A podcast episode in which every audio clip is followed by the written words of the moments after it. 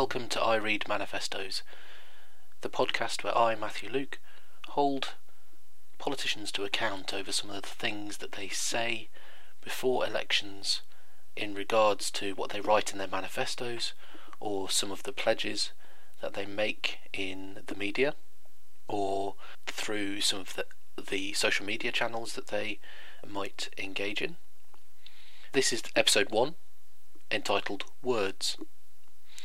I wanted to start by just saying a little bit about myself and explaining why I wanted to get started in speaking. First of all, apologies for some of the creaking that you might hear. That's because of the microphone that I'm using is attached to a headset. Part of this is just to get my voice partly for me, partly for people that I might point at this and say, look, this is the kind of thing that I say, this is the kind of thing that I think, but partly because I don't hear this kind of thing said, and I think it's important to be said. So I apologise. The audio quality isn't great. I do hope that that will improve over time, but I hope to offer this podcast without sponsorship it will be off my own back. So I, I suppose to a certain degree, uh, if you do choose to listen, do please bear in mind I'm doing this from, you know, a room in suburbia, and with very little audio experience. Although obviously, as time te- time will tell, that might get better. So, a little bit about me. I'm in my early 30s. I have three kids. I'm a member of the Labour Party although that doesn't necessarily define my politics. I, I my politics are my politics, and and that that puts me in the Labour Party rather than vice versa. I'm a socialist at heart, and I'm a Democrat, and I'm a liberal.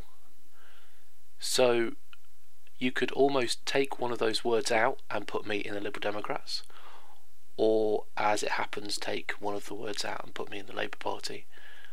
As it as it happens, I find myself in the Labour Party, and I'm happy where I am.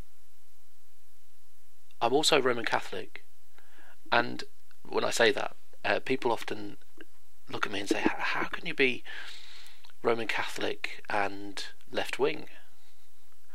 Um, we have a history in this country, uh, Great Britain, uh, United Kingdom, we have a history in this country of right wing Catholicism. And on matters of morality, on matters of bioethics, of life, and morals, I suppose, in a sense, those things have often aligned themselves with the conservative right. But in the individual, those things express themselves independently of any political spectrum. And so for me, I am both pro life and an egalitarian, liberal, democratic, socialist. And that puts me at odds sometimes with members of my own party. But I hope in a friendly manner uh, because on single issues we can disagree, but it's important that we agree on the majority of things. Because, like I said, my politics defines what party I find myself in, but my religion doesn't necessarily define my politics. It's part of who I am, but it is not entirely who I am. The social teaching of the church is important, and the principles of the church are important, one of the most important principles of the church is that we as individuals are able to exercise our own consciences and we live our lives as individuals in this world. So, in that sense, my Catholicism informs my socialism and my democracy, and my socialism informs my Catholicism. so that's a little bit about me.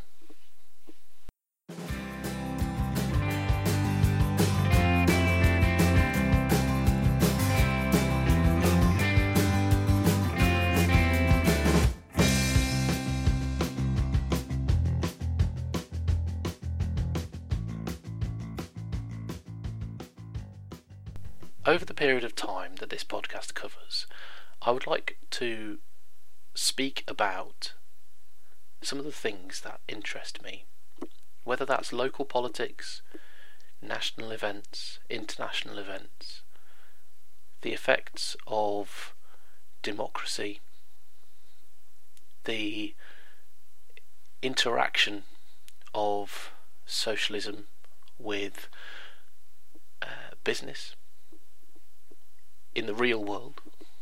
You know, I'm not talking about intellectual socialism. I'm talking about how one can live a social life in a capitalist world.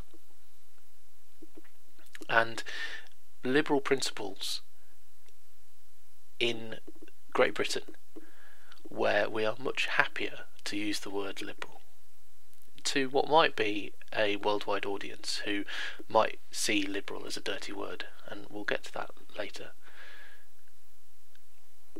I think on the local side of things, I, I think most of my listeners might start off local, but as the way the internet works, um, I've seen from some of the blogs that I put up, you, you get people from all over the world just popping by to read the strangest things um, that are so local in their scope, but people could pop by and have a read anyway. Um, because once it's out there, it's out there. And so part of this is to just put my words out there into um, into the internet and to see what comes back. To to stand on the virtual hilltop and to speak and to see what happens.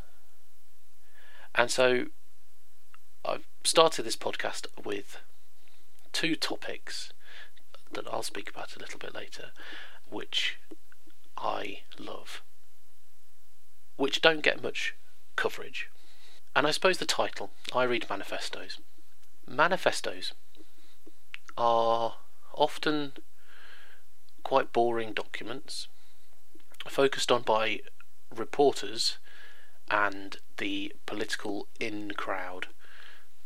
But they're supposed to be uh, an advertisement for the wares of the politicians that crafted the policy platform which the manifesto is espousing. And putting together a manifesto is not an easy task.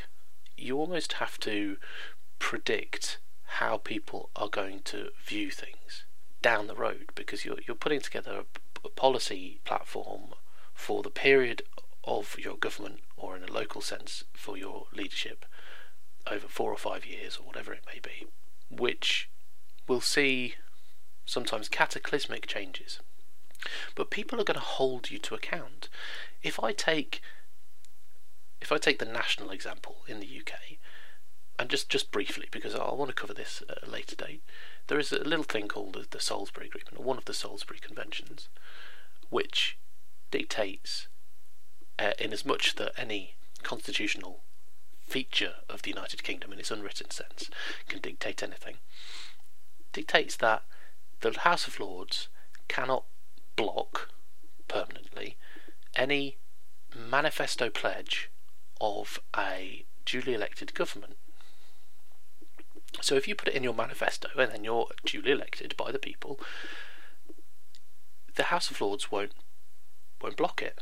But that means you have to make sure that you put in your manifesto what you want to actually put through. Because if it actually turns out that you put in your manifesto something and then you change it significantly or substantially, I suppose what the word would be, or materially, the House of Lords would have grounds to say this isn't what you put in your manifesto.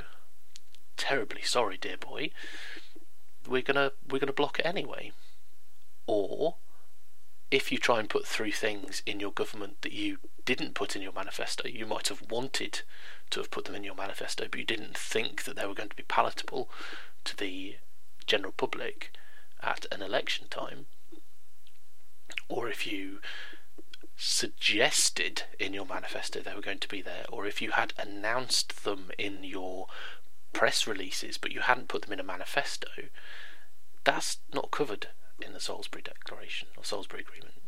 So, in a roundabout way, a manifesto is actually a constitutional document uh, of the United Kingdom.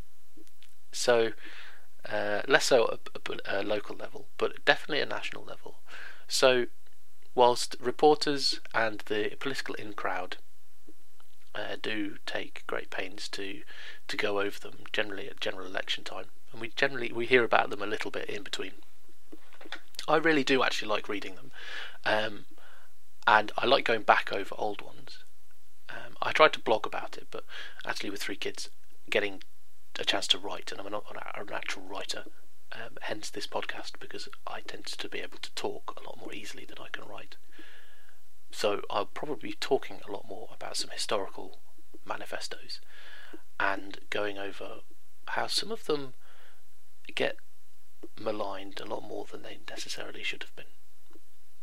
But anyway, on to the, the main meat of this episode one just words.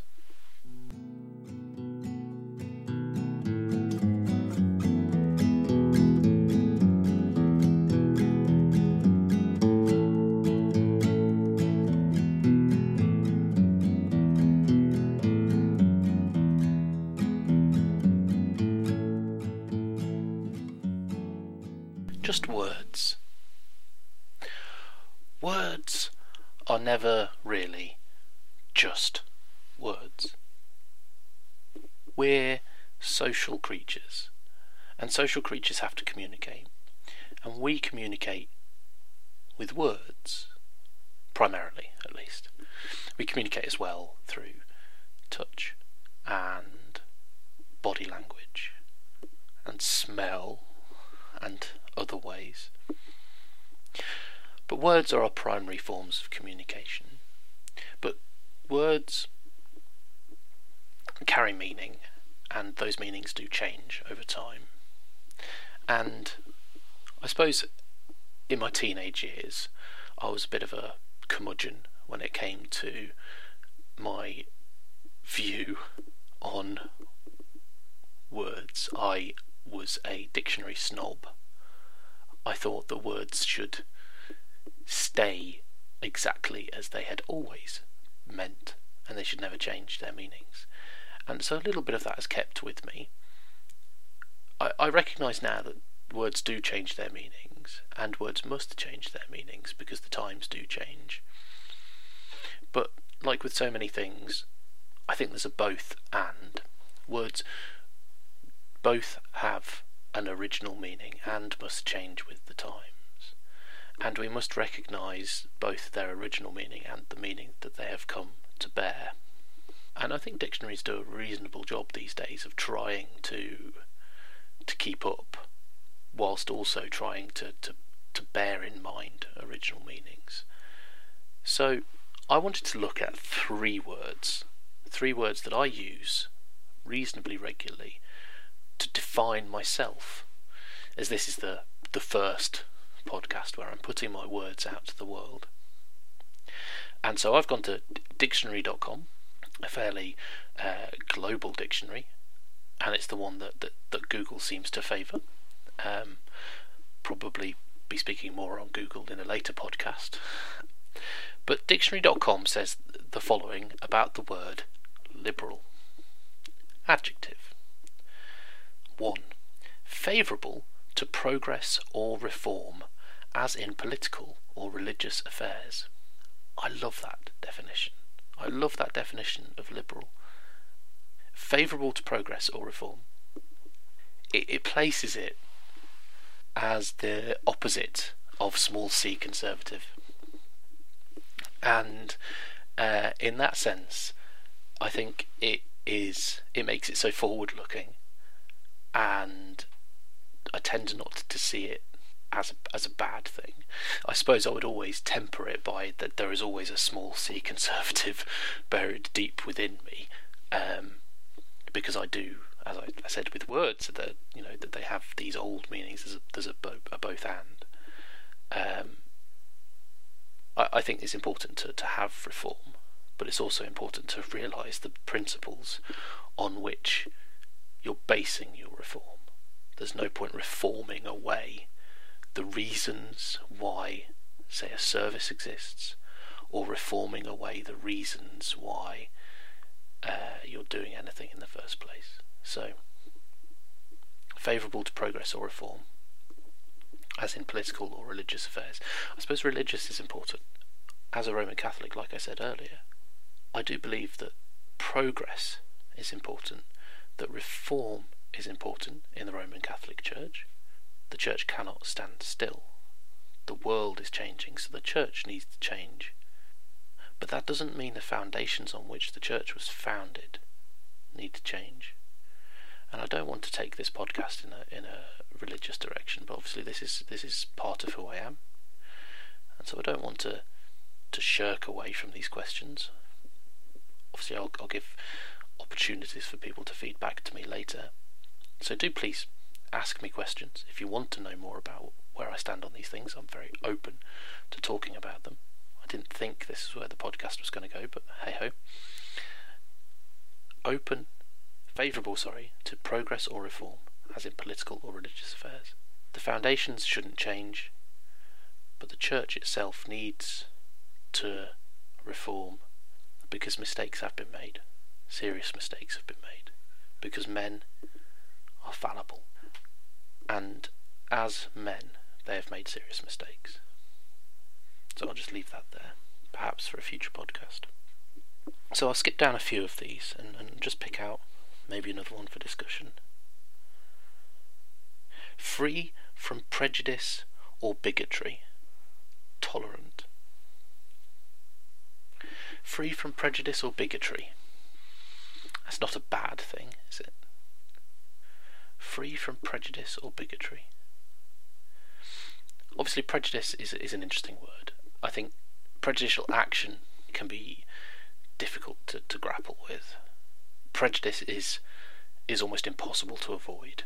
We, we are making judgments about people we have never met based on broad generalizations because as human beings we seek defined patterns in our life, and unfortunately, this leads to prejudice. But I think as a liberal, we seek rationally to to counteract these natural inclinations within ourselves,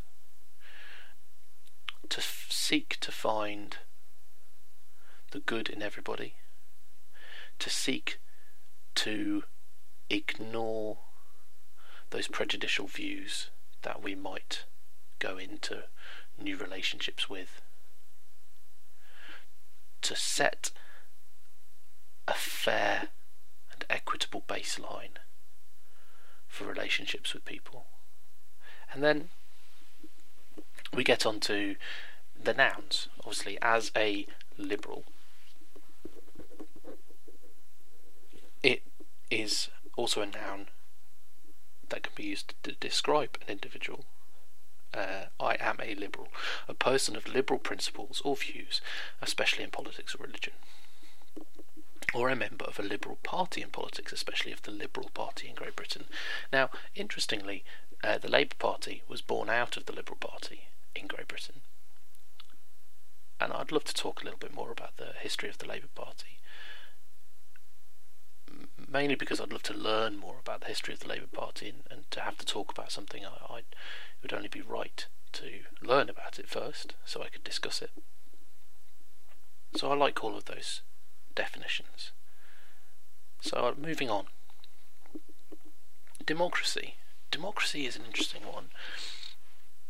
If you study ancient Greek, which I did very briefly, or you study the philosophy of the ancient Greeks, democracy is not so it's not held in as high an esteem as perhaps we do. It's it's well thought of, but it's well thought of only really because it is it is understood for the benefits that it brings. At its root, we have demos, meaning people, and kratos, meaning power or rule. But demos, which people often translate as people, I was taught was more meant as mob. Not people as in all people, or like a, a broad generalization of people in general, or it's ruled by a group of people, whoever that group might be, uh, like a non-general group of people. My grammar, by the way, is absolutely terrible, so I don't actually remember any of the particular names for these types of groupings. But demos, as I understand it, refers to a mob, like a, an, un, the, an, un, an unruly grouping, determined by some classification of, in Athens at least, ownership of land or property. In this case, potentially slaves. So it was. It wasn't aristocracy ruled by the aristocrats. It wasn't monarchy ruled by the monarch. It was. It was something else. But it wasn't what we understand as democracy. But this isn't the democracy that that we have and I don't think it's the democracy that I value. For me, democracy is a principle that is important from an individual out, similar to what I was speaking about with a liberal. As a liberal, you attempt to to limit through your use of reason your own prejudices. As a Democrat, you seek to limit your innate tendencies to take control by only taking the control allotted to you by the ballot, whether that is granted to you by a ballot of the people, whether that is the control allotted to you by casting a ballot, and you tie as much as possible important decisions of your life to this ballot process. And the important thing is ballot, not necessarily votes. Ballot to me is about secrecy, the closed nature of not knowing who cast for who, who voted for who, who cast their ballot, against whose name, who spoiled, who didn't necessarily cast their vote, although in the UK we tend to know who didn't vote and who did vote. So, democracy and the ballot is the source of, of power. And I think that that is, is a really important principle for me. And the way that that, the way that that lives itself out in me is that I, I would want to see a formal vote take place or a unanimous decision found. Now, where this doesn't take place most often, as you could probably understand, is in the workplace. But, thankfully, I work in a university. And I work in a place where it's a very collegiate atmosphere, where I'm favoured as a specialist in my field, and so I'm given quite a lot of autonomy to to make decisions for myself. But there's no real process of democracy, so I have to really I really have to kind of understand that, that, that I have to put those tendencies to one side. But that's fine. You know, that that's not the place for it. You know, we don't have democracy in the workplace, in most workplaces at least. But we do in political parties, or at least in the Labour Party, at every level, we do when we cast our ballots for our elected officials at county council, at district council, at uh, police and crime commissioners and for our members of parliament. And so, how this democracy can be expressed outside of the ballot is important as well. Because democracy doesn't, that recognizing that the power is in the ballot doesn't just mean that that is the only place that the power is gauged. It's not a process by which uh, the election happens and then bang, nothing happens until the next election. Government does what it likes. Exe- all executive authorities granted to the government for a period of five years. do what you like. The power resides in the people, and it is exercised through the ballot, granted to the government. The government exercises the power granted to it by the ballot, the power of the people granted to it by the ballot. And that means, that means that the people can express themselves throughout the period of government and say you're doing the wrong thing or you're doing the right thing. Change your ways or carry on. And they should. They should do so meaningfully. They should do so respectfully. They should do so with an understanding that business needs to be done. And they should do so where possible lawfully. But that's a two way process. The government must also do so lawfully, openly, transparently, because at the heart of this democracy that I believe in is freedom of information, so that the people who have the power, government by the people, getting back to the definitions which I'll read out in a moment, the people who have the power exercised through the ballot, they can hold the government to account. And the more that we get away from the filter of large media, the better, truth be told. The more that the vested interests of the large media groups get out of the business of trying to hold government to account, the better. Because they are incapable of holding government to account for the people. Because those media organisations are not of the people. I'm one voice. I can hold the government to account only through the power of my ballot and through my voice. If you listen to me and you agree, wonderful. Those media organisations should have the same reach, but they don't. Because they are granted by the power of government, in a twisted, roundabout way, license to print what happens to be, in a lot of cases, not very accurate information.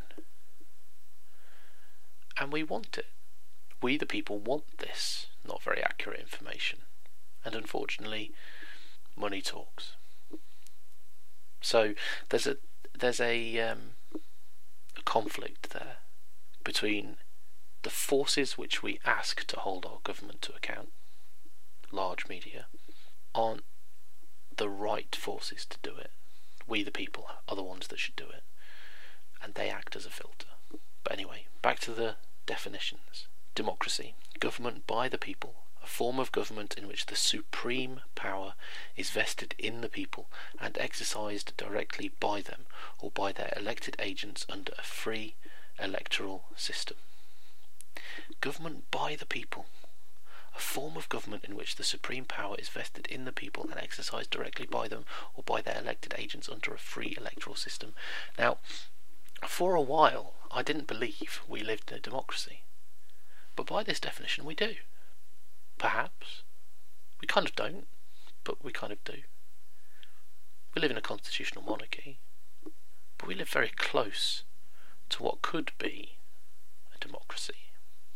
Supreme power is vested in the people and exercised directly by them. Now, power, supreme power is vested in the people, but it's vested in the people by the Queen, by the monarch. She grants us that power. That gripes a little. I, I grew up thinking the monarchy was a wonderful thing. I grew up thinking that they They just sat there, looked pretty. They had nothing to do with politics. And recently, more and more, I've I've come to learn that they're getting involved, and that hurts. I feel betrayed as someone who believed that they were worth it for this country. And I no longer really believe that they are. I have nothing against them per- personally. I believe actually most of them are some of the most principled and exemplary individuals this country has produced.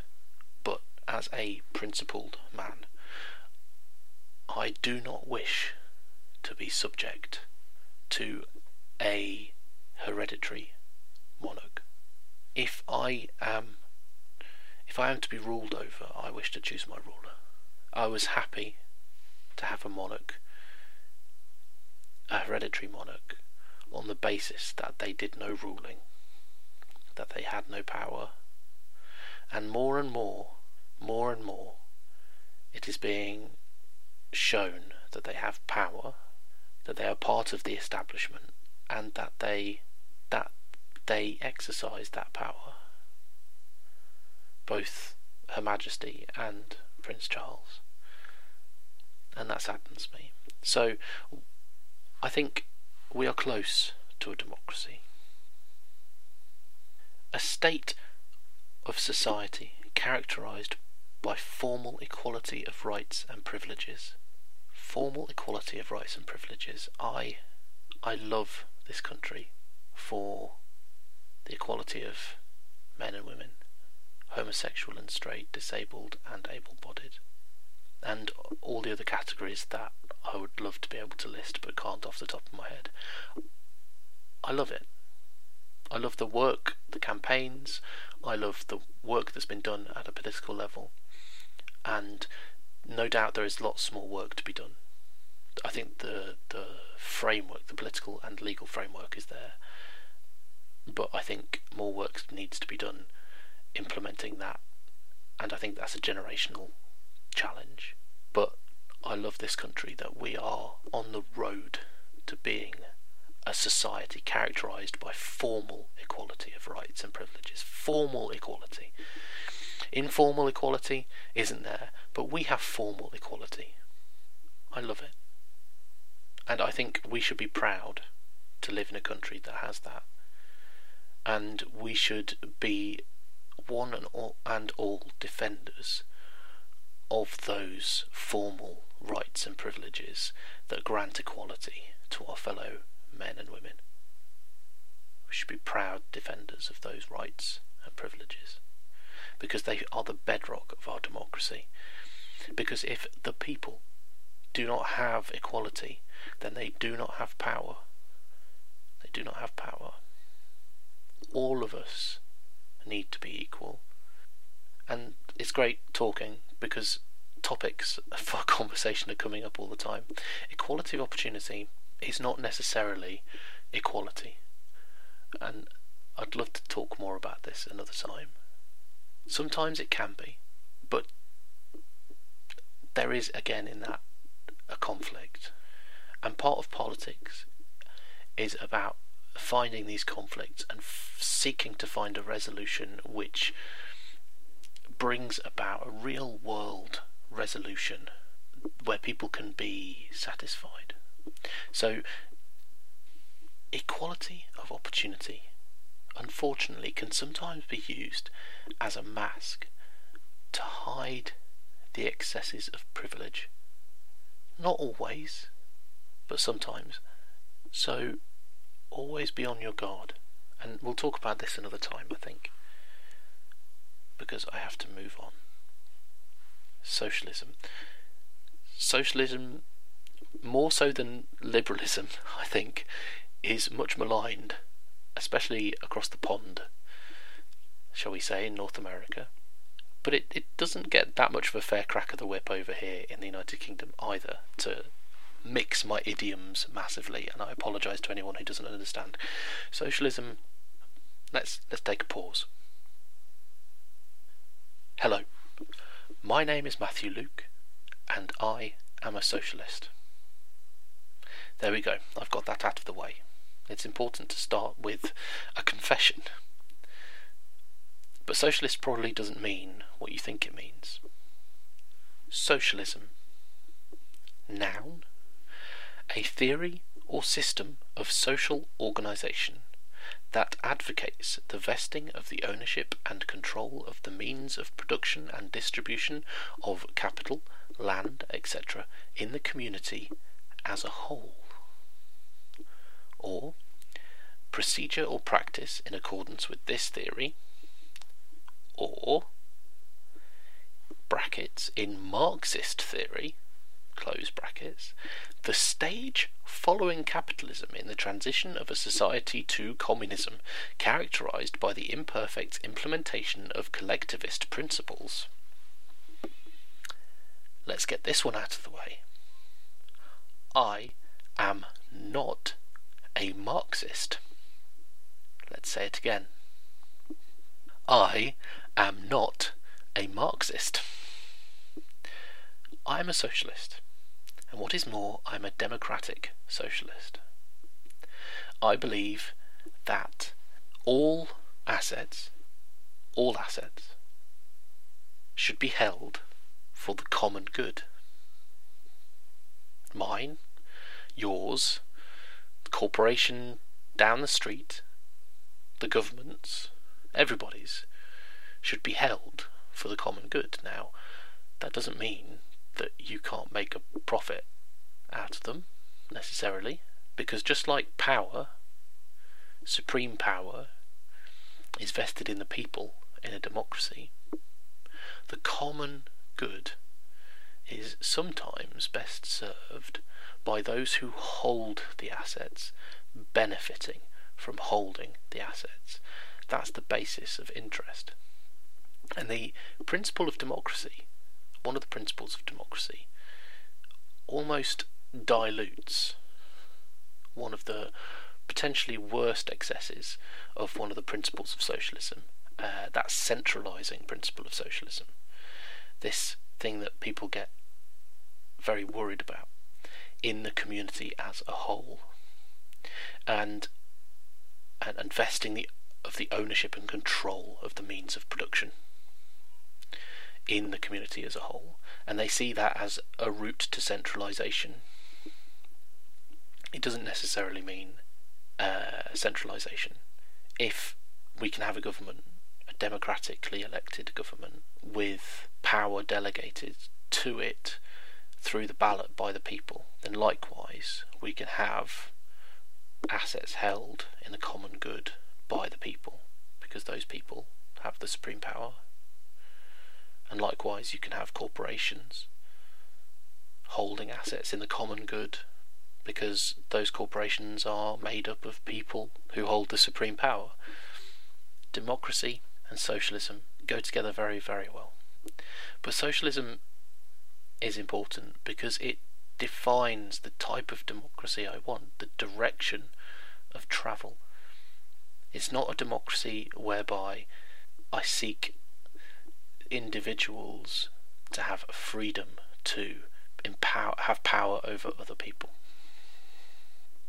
or a democracy whereby we should press our might against other countries.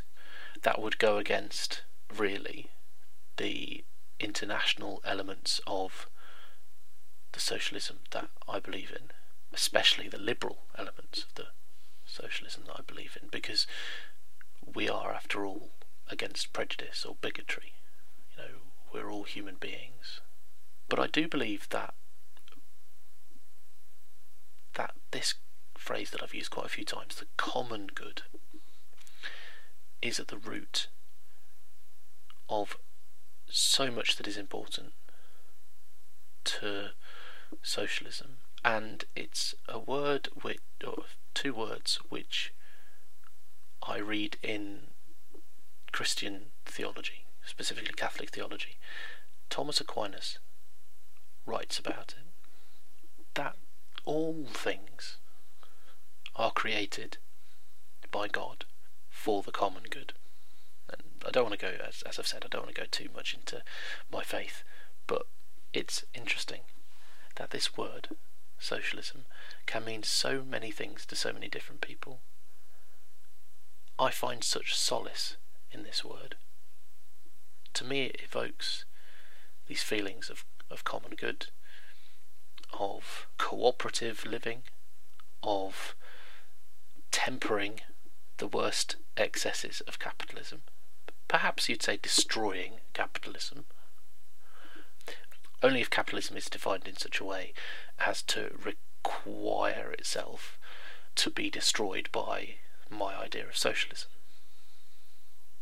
Actually, on a personal level, I don't, I don't think if my idea of socialism was brought about, people would see much difference between the lives they lead now and the lives they led under what is ostensibly a capitalist system. I don't want to see the death of money. I don't want to see public ownership of families. You know, I don't want to see, um, you know, communal farms. I'm happy, as I say, with private property held for the common good. And, and the way that we determine whether things are held for the common good is through things like public liabilities and and our legal system. And we have those things already in a, wonderful capitalist system.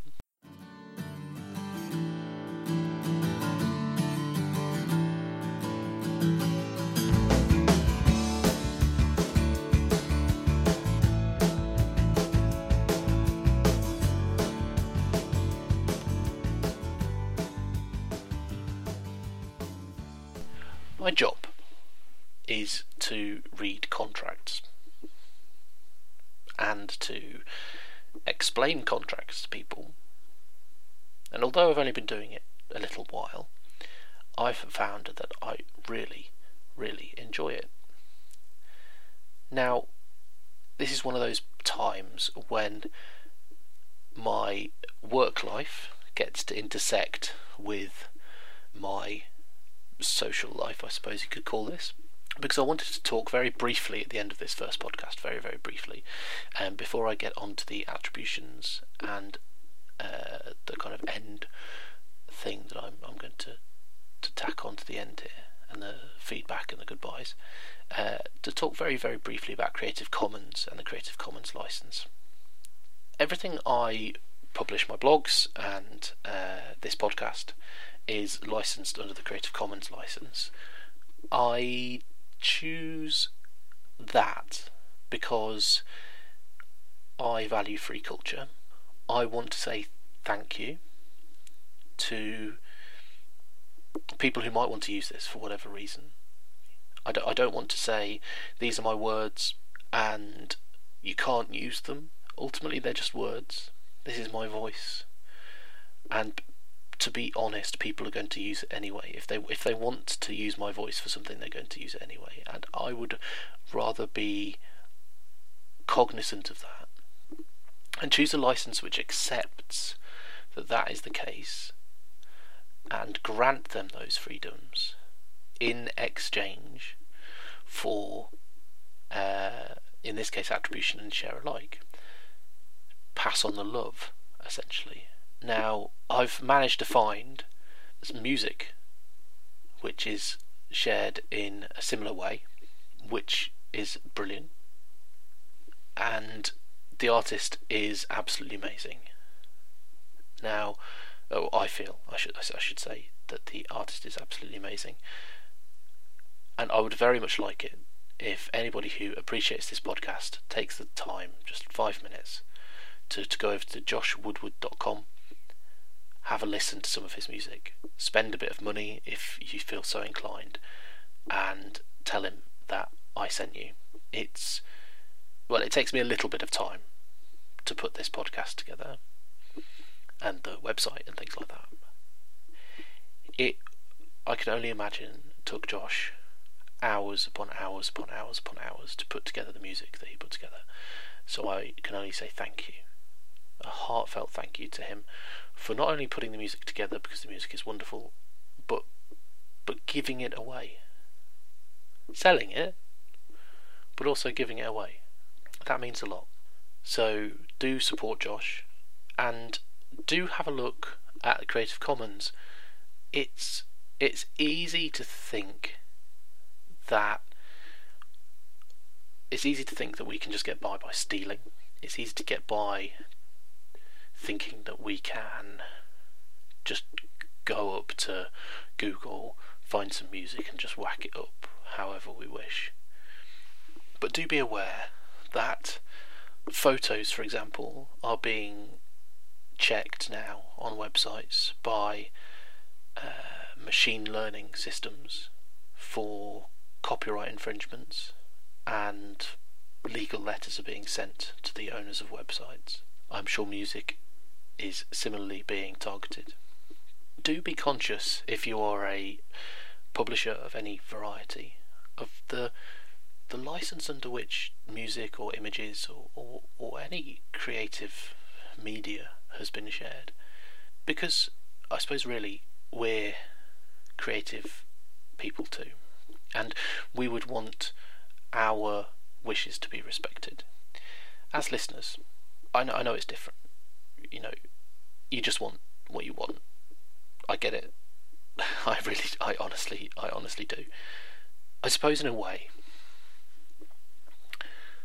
just take a moment to try and look for alternative sources if you feel so inclined. Don't necessarily go for big brand streaming services every time and just get locked into your little walled gardens. FreeMusicArchive.org, for example, has loads of free music. Free as in free of charge, free beer, as the uh, saying goes, gratis that you can listen to. It's shared under a variety of different licenses, and that's actually how I found Josh Woodward. So you can just go down there, have a listen, uh, and through that you can hit hit places like Bandcamp or SoundCloud, and the internet is a wonderful place for sharing. So thank you to all those that do this already. I'm probably late to the party, and um, you're all way ahead of me. But if you're not, check out some of these services, have a think about the licenses that you might use.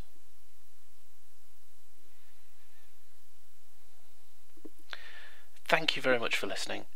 It's been an absolute pleasure talking to this microphone for quite some time now. I'm probably going to have to go back and cut quite a lot. Hopefully, this whole thing doesn't end up in the bin. If you'd like to get in touch, please do. I'd really like to hear from you, uh, even if this is years in the future. Hopefully, I'll have put out numerous podcasts uh, from now until the future. That after, after, all, this is New Year's Day that I'm recording this. Um, although there's one or two technical things I need to sort out uh, on the website before I can upload. So I'm not entirely sure when that's going to happen, but I wanted to get this recorded on New Year's Day, so it was a New Year's resolution to uh, to record. So here we go. New Year's resolution 2016. Record podcasts. So, if you want to get in touch with me, uh, the website is ireadmanifestos.co.uk. My email address is matthew.w.luke at gmail.com. My Twitter is at Luke. And that's about it for now. Thank you very much. The excellent music included in this podcast is not my own work. It is the work of Josh Woodward of joshwoodward.com. The original elements of this podcast are licensed under the Creative Commons Attribution Share Alike 4.0 International License, available at creativecommons.org. Thank you very much for listening.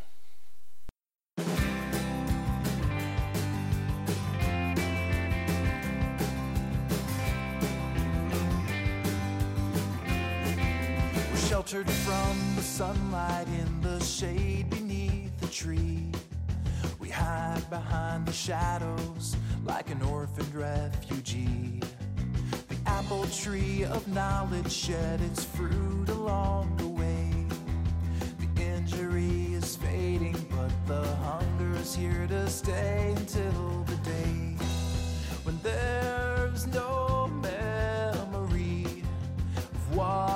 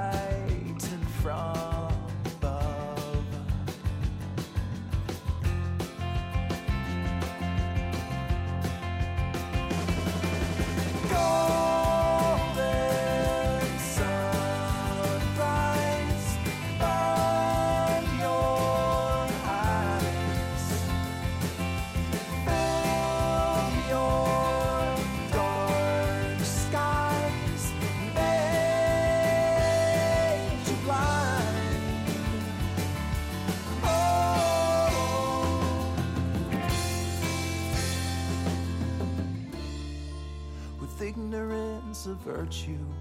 The question is a sin. Is there no remedy for the state that we are in? With knowledge on a leash, it's like a terminal disease, and we won't be awake to see that we are fake.